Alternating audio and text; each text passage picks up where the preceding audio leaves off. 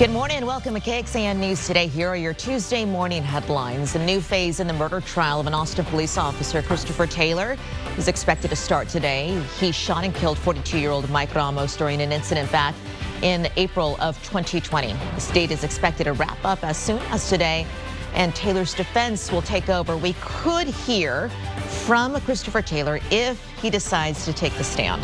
Today, the Senate is expected to confirm Jack Lew as the next U.S. ambassador to Israel. The White House started working to kickstart this confirmation process after the October 7th terrorist attack. Congressional recess and other issues had delayed it after President Biden nominated Lew in September. If you live in the Saddlebrook community in San Marcos, you are under a boil water notice because of a line break. You should boil your water because of that, and you should not drink, wash your hands or face or brush your teeth with that water. The water should be brought to a rolling, a rolling boil, and then it should be boiled for two minutes after that. Happy Halloween here on October 31st. Uh, the rain has passed through, and so we're looking forward to a good trick-or-treating evening. Thanks for joining us. I'm Tom Miller. I'm Sally Hernandez. All right, Sean, all eyes are on That's you, right. and it looks like a great forecast it for does. tonight. It does. Very fall-like, nice and chilly, and the rain is out of here. Yeah. We are dealing with a few isolated rain showers early this morning, but by trick-or-treating time, I mean, we're talking about temperatures here that are going to be pretty nice. I mean, yeah, it's going to be a little cold here, especially after sunset, but by 5 p.m. we'll be into the middle 50s. We'll have high temperatures into the upper 50s, and then 7, 8, 9 o'clock, we're dipping down into the 40s, and we get ready for a very cold night ahead. Early tomorrow morning, we're likely dealing with our first freeze for many of us outside of Austin, Williamson County, and out towards the hill country. The first freeze warning of the season, 3 a.m. through 10 a.m. So we want to make sure we're being mindful of this. We're getting ahead of the situation. We're making sure that our pets, pipes, and plants are uh, taken care of here as we head towards later on again tonight. For right now, we're not dealing with freezing cold temperatures, but it feels like we're in the 30s out into portions of the hill country from Mason County and into San Saba. 45 is the wind chill in Georgetown. 41 in Bastrop. A chilly start for many with a few isolated rain showers out towards the south and east. That is it. We'll continue to dry and out and we'll talk about the warm up that we'll see as we head towards the weekend. That's coming up. Opening statements in the murder trial of Kaitlin Armstrong are set for tomorrow morning, and she's the woman accused of shooting and killing professional cyclist Mo Wilson. Police say that Armstrong left the country during that investigation, and U.S. Marshals found her and caught her later, a month later, in Costa Rica. And earlier this month, police say Armstrong tried to escape custody by running away from corrections officers when they took her to a doctor's appointment in South Austin. A lot of you have been asking us if you're going to be able to watch this trial live we can only film opening statements and the closing arguments. KXAN's Brianna Hollis has insight from legal experts about who decides if cameras are allowed in the courtroom. And it's really a balancing act. When it comes to media access for trials, the decision is ultimately up to the judge on a case by case basis. In Armstrong's case, Judge Brenda Kennedy says we can film opening statements, closing arguments, the verdict, and if it comes to it, the sentencing. Even though cameras are only allowed in during those times, reporters are allowed to be in the courtroom throughout the trial and report what happens. While we couldn't speak directly with Judge Kennedy about her decision, retired Judge Charlie Baird an expert witness and former Travis County Assistant District Attorney Kevin Madison weighed in. Typically, three factors that go into it.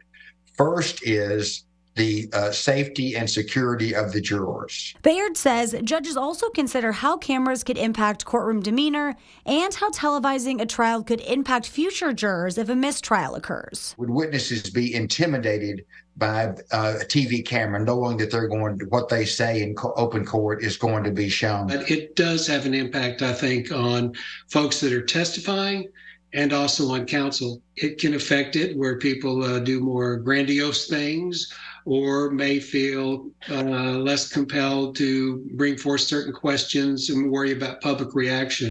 Brianna Hollis, KXAN News. Also this morning, we're learning some new details about that Maine mass shooter. We now know he tried to purchase a silencer for his gun months before the attack. A Maine gun shop owner says Robert Card ordered the silencer, but on the last layer of verification, he did answer yes when it comes to his mental health history, answering yes to the questions of asking if he was in a mental institution or had a history of mental health issues. So he never got the silencer, but his guns were not taken away. Under Maine law, that would only happen if he was forcibly committed for mental health treatment. Five months before the shooting, the gunman's family members alerted the local sheriff's office. They say they were becoming concerned about his deteriorating mental health, noting he had access to guns. Searchers found the suspect dead two days after that shooting. It is looking increasingly likely that the governor is going to call back Texas lawmakers for a fourth special legislative session. Texas House adjourning its meeting after only a few minutes yesterday. Still no debate on one of the governor's top priorities, education savings accounts, which would let some families use public money to pay for private school. We talked to a political expert who explained why this bill is facing such a tough path in the House. I think it's going to be extremely tough because the coalition that we have seen in the House remains, and that is a coalition of Democrats and rural Republicans who are not supporting whether you call it vouchers, school choice, uh, various terminology. The third special legislative session is wrapping up a week from today. And remember, you can stay up to date on all of our special session coverage Check out the special State of Texas section under the news tab at kxan.com. Austin's very own Willie Nelson is going to celebrate the start of Halloween with a new book. Check it out, titled Energy Follows Thought. The book looks back on the songs the legend brought to life over seven decades as a songwriter. The book comes out today, and then on Friday, the 90-year-old Nelson joins the Rock and Roll Hall of Fame with the induction ceremony. Congrats to him. Anti-Semitic attacks are on the rise when it comes to college campuses. What the Biden administration is doing to fight it. And are you going trick-or-treating tonight? We've got some tips for parents from a kid himself. Some last-minute suggestions you're going to want to hear. Good morning, everyone. This is a live look at a beautiful view of the city of Austin skyline on this Halloween. Thanks for joining us here on KXAN News Today. We got your weather covered when it comes to the trick-or-treaters tonight and your traffic as you get to where you're going later on this morning. But first up, your news. The Biden administration unveiled its new plan to combat anti-Semitism on college campuses. There's been an alarming increase in both anti-Semitic and Islamophobic incidents on campuses nationwide coincided with the start of the Israel-Hamas war earlier this month. As part of the plan, the Department of Justice and Homeland Security will partner with campus law enforcement. It's going to track hate-related rhetoric online and provide federal resources to schools. Cornell University now has local and state police protecting their Center for Jewish Living. It's after anti-Semitic messages threatening violence were posted online. Cornell's Center for Jewish Living president saying that extra police presence is comforting but the climate has fellow students rattled. To be frank, it's, it's kind of impossible. Most of us aren't able to focus on our studies. If we end up going to class, we, we aren't able to pay attention to what's being taught. Um, all we can think about are, you know, is, is our safety and our, and our lives. The White House is also highlighting a change that was made earlier in the year that makes it clear that the Civil Rights Act of 1964 prohibits certain forms of anti-Semitism and Islamophobia. Federal border agents must stop cutting razor wire by Operation Lone Star in most cases. This has been happening along the Texas-Mexico border, and this new ruling coming down from a federal judge in Del Rio. It includes a stipulation that the agents can still cut the barriers to provide aid during medical emergencies. The temporary injunction will keep federal agents from cutting wire in Eagle Pass for two weeks. Texas sued the Biden administration last week. Judge's order only specifically mentions wire installed in Eagle Pass. Texas National Guard members previously installed wire in Brownsville, though, as well as El Paso. As the temperatures keep dropping this morning, down to freezing in some areas, this could affect parents and kids who are in for a chilling night. Good morning, live look outside from our Whittlesey Landscape Supply camera in Round Rock. Traffic moving along here as we kick off a chilly Halloween morning. Thanks for being with us. To the news here, and San Marcos police arrested a man on murder charges. I Want to show you the suspect here. This is 32-year-old Andre Simon. Police took him into custody without incident last night. He's the suspect in what police are calling a murder that happened earlier Monday. We are in contact with police, working to get more information on what exactly happened. Details have been limited. San Marcos says it is the third homicide this year for the city. Trick or treating is a fun rite of passage for so many kiddos out there, but dark colored costumes could put your kid at risk of being struck by a car. It's something you don't always think about as a parent, but maybe you should. What are some things you can do to make sure that your kids are safe while trick or treating? KXAN's Kiara Smith has some answers. It's that time of the year where trick or treaters will be scattering from house to house to get some treats for Halloween. But as exciting as this holiday can be, it can be dangerous if people do not take the proper safety precautions. The public information officer of the Chicopee Police Department says it's not only important for parents to make sure their children are visible on Halloween night, but it's also important that drivers drive with extra caution. Just have the parents, you know, give them a flashlight, have them put some kind of lights on their costume so they're more visible from the cars coming down the roads. Uh, as far as the drivers, just be aware in you know heavy congested areas where the kids are going to be out trick or treating.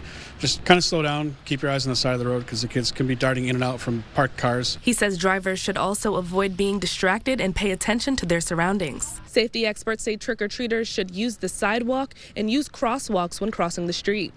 And Odian says it's also important that trick or treaters and their parents go through the candy before eating it to make sure it's safe to eat. When they get home with the candies, just have the parents check your candy to make sure it's all edible, make sure nothing's already been opened and put in the bags by mistake. You know what? Let's turn to the experts here when it comes to trick or treating. Let's turn to the kids. Craig Melvin from the Today Show talked to New York third grader Caleb Wade about his wisdom when it comes to, you know, all his years of trick or treating. Caleb says it's important uh, to have good manners. Good for you, Caleb. And say mm-hmm. thank you when you get your Halloween candy. And he adds, don't be greedy. Save the candy for other kiddos. Only take one. And always remember, brush your teeth before you go to bed. Don't get cavities, especially with all those sweets. But heads up, parents, Caleb has one tip for you. Never hand out anything other than candy you should never, you should really never do that because this day is about giving out candy. No raisins, no corn, no oranges. Maybe I'll take the raisins with the candy, but no raisins at all. There you go, Caleb.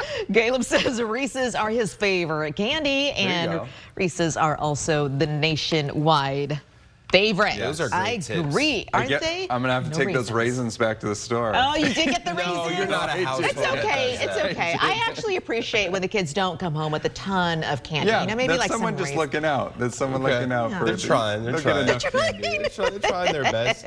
Um, you know, we're looking at a really nice forecast this Yeah. evening. I'm glad it's not going to be 80 degrees because who wants to trick or treat Yeah. when it's 80 Yeah. degrees? It's not spooky. It's not spooky at all. You know what? What is spooky though is through the next 24 hours we are going to see some changes here that get even colder than where we're at right now. But for the daytime, yes, it's going to be pretty. Yes, we're looking at daytime temperatures that are warmer than yesterday. But tomorrow morning at this time, we're likely dealing with our first freeze of the season for many of us outside of Austin. 45 degrees. A live look out in Round Rock along I-35 waking up the temperatures in the hill country right now that are at 41 in San Saba, 41 in Mason, 46 from Bastrop up through Cameron at 45 degrees. And you factor in the wind chill component, and this is what it feels like. We're down into the 30s in San Saba, 37 in Mason, 37 in Blanco. So it's a chilly start to the morning here. You need that winter jacket, prepare for the cold, but you don't need the rain gear today. Let's fast forward. This is tomorrow morning where we're likely dealing with our first freeze of the season for many. Williamson County, maybe portions in around Milam County, and then much of the hill country dealing with a light freeze for a few hours. So we want to make sure that we're protecting our plants, our pets, and if you have any exposed pipes, you definitely may want to consider uh, covering them, especially for those out in the hill country. The lake levels, look at this. This has been fantastic news. Since Friday, or since last Thursday, that is, we're up five feet for Lake Travis there, looking a whole lot better. That water temperature continuing to cool off there down into the low 70s. The clouds and radar showing a cloudy sky. We're dealing with a few scattered light rain showers out towards our eastern viewing area. We've got one spot shower leaving Travis County, some light rain from Giddings down through LaGrange and Fayette County. The wider picture showing we've got dry air working its way in. The future Futurecast shows by 10, 11 a.m., the clouds are gone and we're finally dealing with some good sunshine. It's been a while since we've had a nice sunny day and we'll start to see even better conditions with a mainly sunny sky all day tomorrow for Wednesday. Look at this warm up though as we head towards the end of the week and into the weekend. We're back into the 80s with increasing humidity but still rain free.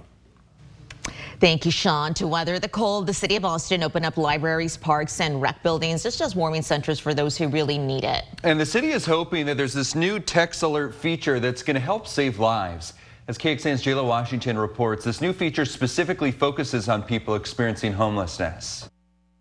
People wearing blankets as coats or with hoods up, just trying to stay warm. It's terrible. I mean, it's you out here, and then if you don't have a tent, you really messed up. Najee Salim says he's been homeless for a while now. These shelters, they normally put put something on the, on their uh, door, letting you know, okay, cold front coming in tonight. He's glad to know the city of Austin also has a new system to send out text alerts to warn people who are living outside like him about weather changes. But a lot of people out here ain't got no phone. And that is something the city of Austin's homeless strategy department has considered. But typically what we'll do is the interim director, David Gray, telling me they hope they could at least reach those who do have phones. Those individuals who do receive the text messages, we know that they're sharing the information with their colleagues in the encampments in which they reside. Gray says they already sent out two alerts since last Wednesday, reaching more than 3,500 people, and that their team will continue going around to warn people throughout the city before big weather events. So this database is built off of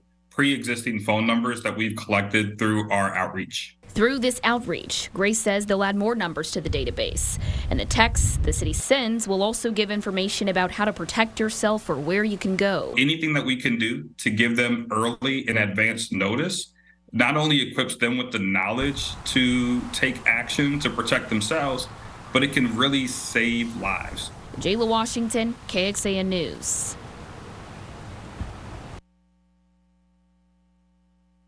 Thank you, Jayla. Uh, the city of Austin plans to also add an opt-in feature for these sorts of alerts. In some cases, people who receive them will be able to respond to really help those who are most vulnerable in some of the severe weather situations that we may have. Hey, remember, Warn Central Texas is one of the services and features that you can sign up for. It's part of the capital area of council governments.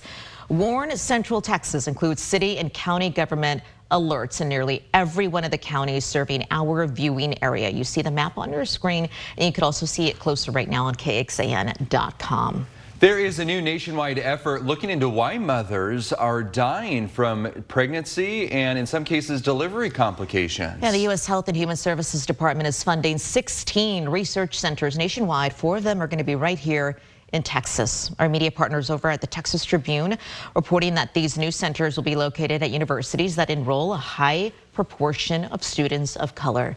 Each center addressing the specific needs of pregnant and parenting people in their local communities and looking into whether these interventions can have an impact on maternal mortality. Now, for some context, there is state data that was released just last year and it shows most deaths were preventable and listed several recommendations to help women. One of those suggestions includes expanding access to comprehensive health services for women before, during, and a year after giving birth. The other, other recommendation tackles racial disparities, state information showing black women die while giving birth at a higher rate compared to other women here in Texas. Let's talk about Del Valle. It's been long considered a food desert if you live out there. Not a lot of grocery stores within reach, but one Austin City Council member wants to change that and is requesting something again. Vanessa Fuentes, representing District 2, sent a letter to HEB's CEO requesting that the company build a store in Del Valle. A food desert is an area without access to affordable and healthy food. And according to that letter, people in Del Valle have to drive 20, maybe 30 minutes to get to the closest grocery store. Back in March, we reported Del Valle is the largest food desert in Travis County and that HEB has purchased a plot of land right at the corner there of Highway 71 and FM 973, but the company has decided not to build on it until the area becomes more developed. Well, that's a problem, says Fuentes. In her letter, she claims Del Valle has grown at a much faster rate than the city of Austin, and the area continues to grow rapidly. This is KXAN Sports, brought to you by Thomas J. Henry. Good morning to you. Texas Rangers and Diamondbacks shift the World Series from Arlington to Arizona, and that's just fine with the Rangers undefeated on the road in the postseason. Just a remarkable record. How about this? Tommy Pham base hit. Christian Walker runs right through the stop sign, and that's a mistake. Adolis Garcia throws him out, and he's out there in right field going whatever. And then a run in, and Corey Seager, first pitch he sees, two-run homer, and that's the big blow. Texas up three to nothing. Max Scherzer did have to leave with back tightness. Garcia had to leave with side tightness, but Aroldis Chapman, how about that? The double play ball in the eighth. They had a run in with a runner at first and no outs and only one run. And then Jose Leclerc closes her down and Rangers stay undefeated on the road in the postseason. More important, two wins away from the World Series. Game four is tonight back in Phoenix. Well, tonight the first college football rankings come out. It'll be interesting to see where the Longhorns land compared to other one-loss teams as they get to set or get set rather to take on K-State on Saturday. Back to you. Roger, thank you for those listening on the KXAN Today podcast. Welcome. Thanks for joining us. Stick around for the 5 o'clock hour.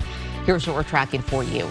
Concerns over artificial intelligence and how lawmakers are tracking it here in Texas. What is the future of tech here? And is it safe?